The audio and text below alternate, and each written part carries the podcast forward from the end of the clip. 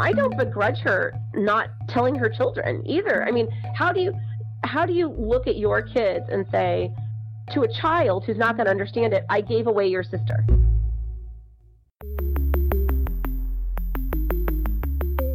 Who am I? Who am I? Who am I? Who am I? Who am I? Who am I? Who am I? This is Who Am I Really? A podcast about adoptees that have located and connected with their biological family members.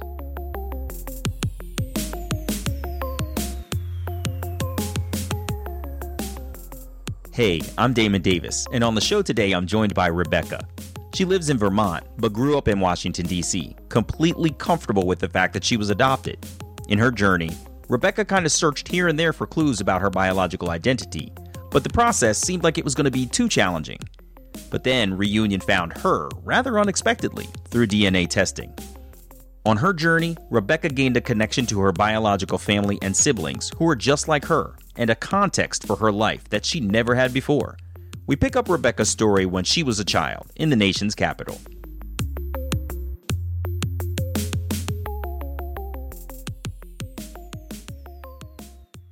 Rebecca says she always knew that she was adopted, and she was given some non identifying information about her closed adoption that she clung to. She said that while she never felt stigmatized, she did notice differences between herself and her family. In some ways, they're physically different, but she says she also noticed how they just kind of think differently too. Well, I mean, I didn't look like anyone. The, the most basic level, which um, you know, people love to tell you, oh, that doesn't matter. It it, it matters when Mhm. you're the one that doesn't look like anybody. You I would also look say you didn't look like Yep. anybody in your family in your community where? in my immediate family, and I mean, in some ways, I guess I I could pass. I'm not an interracial adoption. I'm not a transracial. You know, I'm I'm not from another country. So in one way, I guess at the very base level, I'm a white kid adopted to a white family, right? So I looked racially similar, but I tower over everybody. Um, my skin coloring is different. My eyes color is different. I mean, I didn't. I don't look like them Gotcha. and my temperament and my my way of thinking and being and moving in the world it is different i was unable to relate that to being adopted until i was in reunion however Gotcha. so What are some of the differences for you? Like, is it temperament? Is it shorter fuse? Is it more excitable? What are what are the differences for you Oh, between your family? i've described it this way that i am a circuitous thinker um, Mhm. and speaker Uh-huh. uh, eh, raised by linear thinkers oh, that's very Um, interesting. where you know a plus b equals c. And for me it was like well let's talk about a for a while. Then we'll hop over to z and then come back on. And also i'm massively extroverted. And was raised by introverts. My ad- adoptive father has some um, extroversion to him. He can speak to people but he liked he likes everything orderly and buttoned up in a certain way and this is how you do it and just naturally that's just not at all who i am who i was. My adoptive mother's i would call her introverted. She also can be very social has lots of friends and speaks well and is out in the community but i would say loves to be gets refreshed by being alone. I just never had that. I always wanted to be surrounded by people. So fascinating. So, when did you have this desire to search? What sort of sprung you into action for wanting to look for your biological family? I mean, I've gone in and out of wanting to search my entire life. And, you know, I certainly had fantasies about it when I was a kid growing up and envisioned, you know, who is the elusive mother? Mhm. you know, Yeah. mostly about a mother. You know, I would think about a, my bio dad sometimes, but it's all, I think it's usually tied up in the mom, right? And so I always, I had fantasies about it and I would think, oh, it would be this amazing reunion and it would be like coming home. And I always had this feeling, you know, in my early years that there was this woman just sitting out there waiting for me, just biding time until we could be reunited, you know? Mhm. And then I would say, uh, you know, I turned 16, 17 around the age of when she gave birth to me. And it all of a sudden it kind of hit me like a ton of bricks. Hold on a second. This is not the simple story I was told. I'm sure of it. Because if I was pregnant right now, you know, that's what I was thinking at 16, 17. Mhm. I started to see the complexity of what the story likely was I see. and what it, it might mean to want to find her. As time passed, Rebecca would take breaks from her search. She would haphazardly sign up for discovery registries here and there, but she never got any hits for people that were looking for her. Washington, D.C. has very strict rules for opening adoption records, and Rebecca had the impression she had a black line adoption. That is, an adoption where the original record is literally redacted with black lines to prevent re identification of the family involved in the adoption plan. But as is the case sometimes with adoptees, a medical issue in her family reignited her desire to search for her biological family members. Then I had a child who was very, very sick, and we thought she might need a bone marrow transplant. So that was a catalyst was- for you. It was a cat. Well, that was about six years ago, seven years ago, and I said, "All right, I got the paperwork from DC. I'm going to fill it out. I'm going to have to fight. I've got to find these people." But she got well before, and then all of a sudden, the process felt overwhelming to me again. Rebecca told me that Reunion actually found her. One of her friends, that's also an adoptee, has been using DNA testing as her tool to locate her family. She had been sending DNA test kits to people that she thought might be related to her. Her friend had some extra tests, so she suggested Rebecca try the DNA testing route herself. So she sends you a test. And in three weeks, I had found my family. Wow. So what happened? How did that go down? Well, first of all, let me say I had, you know, struggling with the massive adoptee guilt over the fact that she still hasn't found them and and that Yeah. that it was just so easy for me. But so I took the test. I was expecting to get a result back in they said 6 to 8 weeks. It happened very, very quickly. Um, right before Christmas, I got my results back, and I was thinking I would just find out if my ethnic background was correct. And what Um, did you which think it it, was? I knew I was Lithuanian, which is true, and I thought I had Jewish background, which is not true. And I am about half Irish, and I had no idea that I was Irish. Wow. none. That's fascinating. None. But my kids are all Irish step dancers, so I guess there's some genetic memory. That's so fun. So yeah, so I took the test. I got the results back really, really quick, and I had some third cousins, but I also had a very close match. And I knew by the age of this person online and the age of who my biological parents were. Uh, you know, I kind of added it up. It had to be an uncle, and he had put about six, seven generations of history up on Ancestry.com. And so, since both of my grandparents, his parents, are deceased, I could see the names of my grandparents. Hmm and they had six children. And so i knew one of those six children was a parent. I didn't know if it was a mother or father and i started i started googling all their names. And i found i hit upon this one woman and i found her two blogs and i just knew that was my mother. I knew it was my mother because how if did you someone was going to because if there was someone who was going to have a mother who is an episcopalian priest does stand-up comedy storytelling Mhm. um, and writes blogs and with like kind of a crass but also reverent sense of humor. Mhm. It's me. Yeah. Like this is that is me. Like that.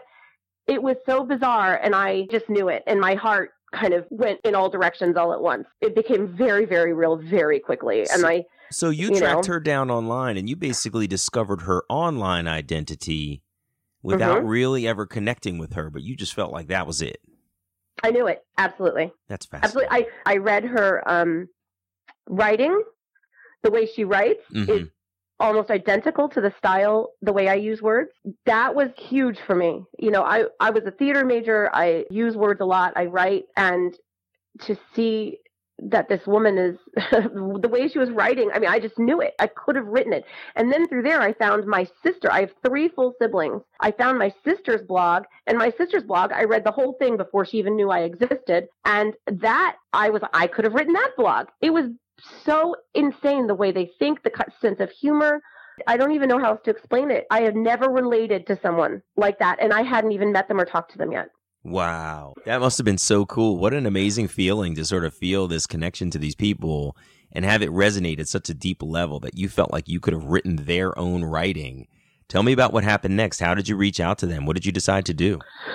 Well, I felt that I should go through my uncle since he's the one who put his information out. Mm-hmm. I felt it was probably better. I didn't want to freak out my birth mother or anyone else. You know, I figure, hey, he put all his information out there. He can take responsibility for this. so I contacted him and I waited to hear back from him. And I first I wrote like the email you're supposed to, which is, you know, I want to be really respectful and I've had a really great life and you know, very low key. Right. And then I started reading the blogs. And then I said, forget it. I'm going to write how I write.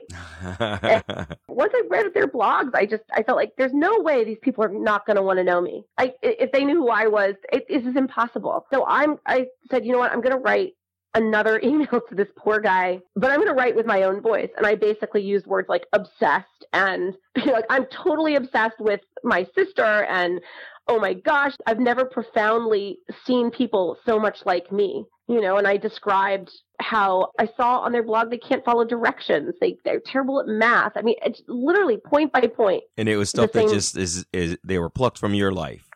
the plucked it was as, as if it was plucked from my life so I, I Mm. wrote a more impassioned plea and little did i know i was doing all of this my uncle was getting married the next day Oh wow.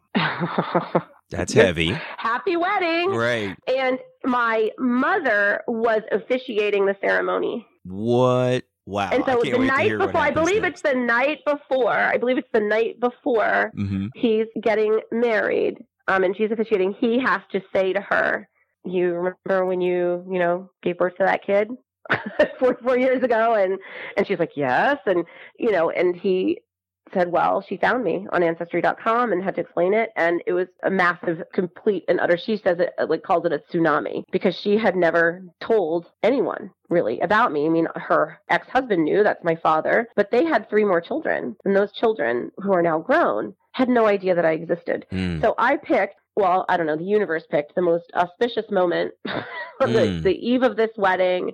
She's officiating, you know, it's almost Christmas. And Let me pause you for a quick second there because what I think I understood was the uncle was not part of the inner circle of people who knew. no, he did know, but he was 12 when I was born. Mm-hmm.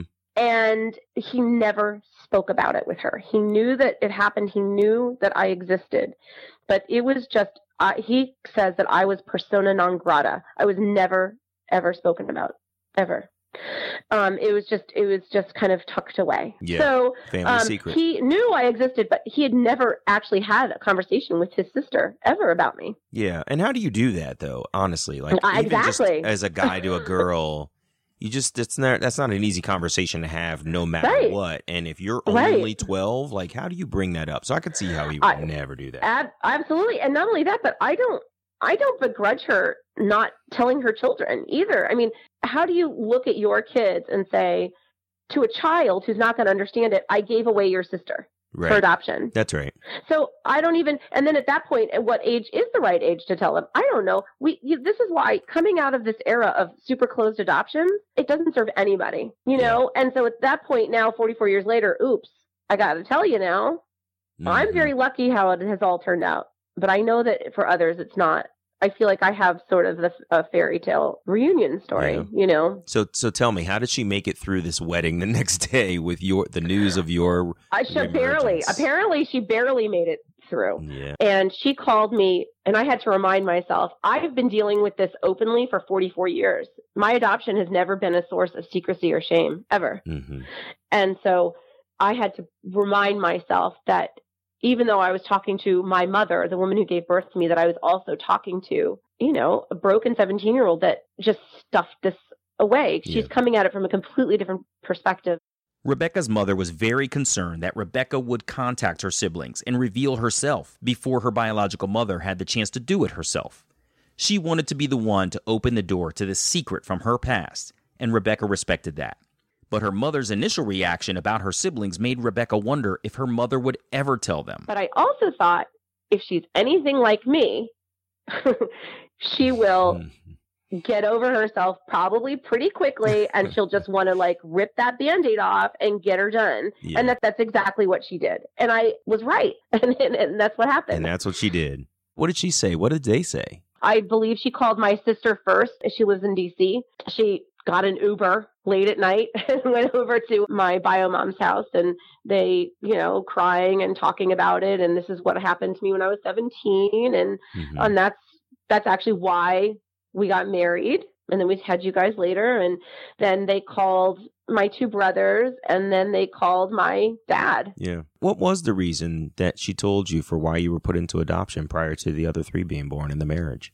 well according to her and i believe her is both her and my father were in fairly dysfunctional homes and grandfather her father was a pretty well-known doctor in dc and i think they had on from her family side they i think there was definitely an image that they kept up certain expectations about what a family looks like. I, I don't totally know all the details, but she was very young. She calls him her best friend, and they found comfort in one another. And oh, here, here am I. Then they got married because she was pregnant, and they moved out. She was basically disowned. She tells me she, that they got married so that she could actually make decisions on my behalf because she was a minor and she did not um, want her parents to be the one making decisions for me. She wanted to make Oh. decisions. My thinking is that part of why they got married, besides just probably feeling very much like they wanted to be married, was so that she could give me away for adoption. Oh, that's fascinating. How smart of her. But how Yeah. hard. Wow. I don't know. I don't know. Is it smart, hard? I mean, that's the thing is that there's no Well, I think it can be both. no that's adoption though is holding two polar opposite things in one hand all the time all the time it's like a walking dichotomy Mhm. you're walking around saying oh i love my family very much but i also miss this family i never had like so i'm i don't belong here but i do i find for me is starting with that story of my biological parents it's muddy and complicated and involves so many different seemingly opposing forces You're absolutely right. We adoptees often feel that those opposing forces. There's the I really want to reach out to these people, but I want to be respectful of their the fact that they've had a life without me. But by the same token, like I'm here and I'm here because of right them. like that's and right then there's the you know I want to reach out, but I want to acknowledge the amazing life in many cases, and not everybody has one, but an amazing life that was given to me by my adopted family. But you know, there's the, Right. the opposite side of that, which is you can't help but think there is another person whom I actually came from, and I would like to try That's to get to know those people. Yeah, you're absolutely you nailed it. There are definitely some dichotomies there that you can't avoid as an, an adoptee, and and it's Nope. uh, it's a really challenging thing. But I like that she just dove in and said, "Look, this is what happened. Let's get right with it," and because she's back. yeah So after the secret was out, Rebecca and her mother decided to methodically get to know one another. They talked once a week to allow her mother to be very careful at first. But with the turn of the new year, her mother had gotten comfortable and told everyone that Rebecca existed. Her mother's comfort with this new chapter in their lives started to blossom in verbal displays of affection and a plan to meet each other. you know, it's, been an interesting process, but she wanted to come and meet me. And so she flew up here and stayed for two nights. That was March 7th, like St. Patrick's Day, ironically, for my? Irish mother. Um, and so she came and she, I have three kids. She spent time with my family up here in Vermont on my farm. And I basically just like, all right, let's just go do stuff. I just, let's go walk. Let's go to this bookstore. Let's walk around. Let's go to this museum. You know, I wanted to keep moving. To me, that feels like a better way to get to know someone Yeah, that's right. instead of like staring Sitting. into people's eyes and crying. Yeah. Oh gosh, like I can't. yeah, so she, yeah, you know what I mean? Yeah, yeah. You're sitting there trying to have meaningful conversation, 181 questions, and then like uncomfortable silence. Look at that convenient subject change. I know. So th- once she came, that also was like another. I feel like another turning point in everything because I think that probably showed my siblings. Uh, they- I think they wanted to make sure she was okay, and her coming here to see me and to meet her grandkids and to get this over with for her. I think that was the big. That was a big, huge thing. And once that was over, things have started to. I mean, I hate the word normal, but normalize a little bit. And then my brother came in April, and my sister just came last weekend. So I still have my dad and a brother to go. So, as an adoptee with a biological son and adopted children too, I was so curious to know what Rebecca had told her own children about her reunion. She expressed feelings and realizations very profoundly in a way that I hadn't contemplated before. Adoptees often think of the reunion journey as a solo quest, but that's not the case at all. You know, my children, they always knew I was adopted, but it didn't really occur to me that that means they're also a little bit adopted. It did not occur to me until about a month into reunion. Like I was going through this whole reunion thing in my mind by myself because us adoptees, we are so used to, I think, feeling like we go through things alone. This is my thing. I'm the only one, right? Yeah, true. So this was me and my adoption story, right? And so I'm going through this whole reunion and I'm getting all wrapped up in it and it's basically all I can think about. And I'm realizing that I'm my kids are asking me questions and I'm kind of pushing them away about it. Like, well, uh, you know, mommy will deal with that later. I'll explain to you, you know. And then I realized, wait a second, these kids are kind of adopted too. I mean, yes, they know their parents, but there's an entire side of the family that they know they're not biologically related to. They love them very much, but they know that there is this other mystery family, and it's just as intriguing and exciting for them. Right. And especially know? because you're re- you're now introducing someone brand new. Like a Mhm. grandmother doesn't grow up with you. A grandmother is, No. you know, an older woman, older than your parent already. Mhm. And so when you introduce Mhm. this older person and say, "Hey, I got an extra grandparent here for you," you're right. The adoption thing definitely transfers to the kids as being Right. partially adopted too. That's a fascinating. Well, and also think about when my daughter was really, really sick um, when she was younger, and we her bone marrow kept shutting down, and you know that question of medical history. She was also not having a medical history. I mean, she had half of a medical history, but she didn't have a full a full medical history. So for her, she had that moment too of, oh wait, this is who I am. I, I keep saying it's like my whole life I've been looking through a camera that was slightly out of focus, and then reunion just kind of made it go into focus. Mm, And my daughter had that too. My boys are having that too. yeah. So adoption is not just me. Yeah, no, you're absolutely right. It resonates with everybody. It impacts everybody. You know, the DNA, the Mhm. biology, the you know bone, bone marrow issues. All of that stuff is impactful Mhm. on everybody around you. That's unbelievable. Rebecca talked about some of the places in her adopted and biological families where she sees herself as an outsider and kind of welcomes that position sometimes. We chatted a bit about how thankful she was for the life that she was given and the family she was raised in. I made the assertion that she seemed to have found an identity. Once again, she astutely clarified what she really gained through her reunion experience. Reunion has shown me so many things. And one thing is, reunion really shows me my adoptive family. I can see them as a unit, the four of them. hmm Whereas before, I it wasn't as clear to me because I was there, right? hmm In a way, it, it shows me even being a little more outsider. hmm everyone should be grateful for their families, adopted or otherwise. Um, but I would say that I don't know that what I found is an identity because I think I'm maybe at 18 I needed to find an identity. At my age now and, and raising children, I I have an identity. What I gain through reunion is context. Interesting. And that context is profound and it allows me to see the context that my adopted family has with each other. It's not bad or good, it just is. I see things differently. I look at myself in the mirror. I actually spent hours after finding my biological family looking at pictures of myself through my life Mhm. because I looked different in those pictures with context. Mm. Pictures of my children, the way my children look is different because of the context. That red hair has context. I have a, my grandmother had red hair. Oh, really? Yeah, all of a sudden there's context. And I know it seems like these are such silly things, these like outward appearance things, but for an adopted person who never had any genetic context whatsoever, it is almost everything in some ways. Wow. That's really I- profound. I hadn't I hadn't thought of it from the perspective of context, but as you say it, it absolutely resonates. Welcome to my brain. cool. It's an amazing place. It's an amazing place. You, Circuitous thinking, I told you. I, I don't mind it at all for some of us who are and a little bit in between between the linear thinkers and the circuitous thinkers. It's not bad to be able to talk with you all. So Yeah, that's right. that was really fascinating. Well, I'm so glad that you were able to find your biological family so quickly that they were welcoming. I hope that your reunion with your father will go well. I know that's Thank you. coming up in the in the summer. Did you say Uh, in the fall. in the fall? Hey, so when I come down to DC, I'll let you know. Yeah, do can that. meet up at the tune in. that sounds real good. I'd be down to have a drink hi. with you. All right. Absolutely. Thanks for sharing your story, Rebecca. I appreciate it. All right, I appreciate it. Thank you, Damon. Take Bye. care, bye bye. Hey, it's me.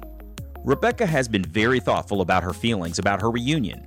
I appreciated that she had a little guilt over the expeditious discovery of her own family, while her friend, who gave her the DNA test in the first place, continues to search for her family.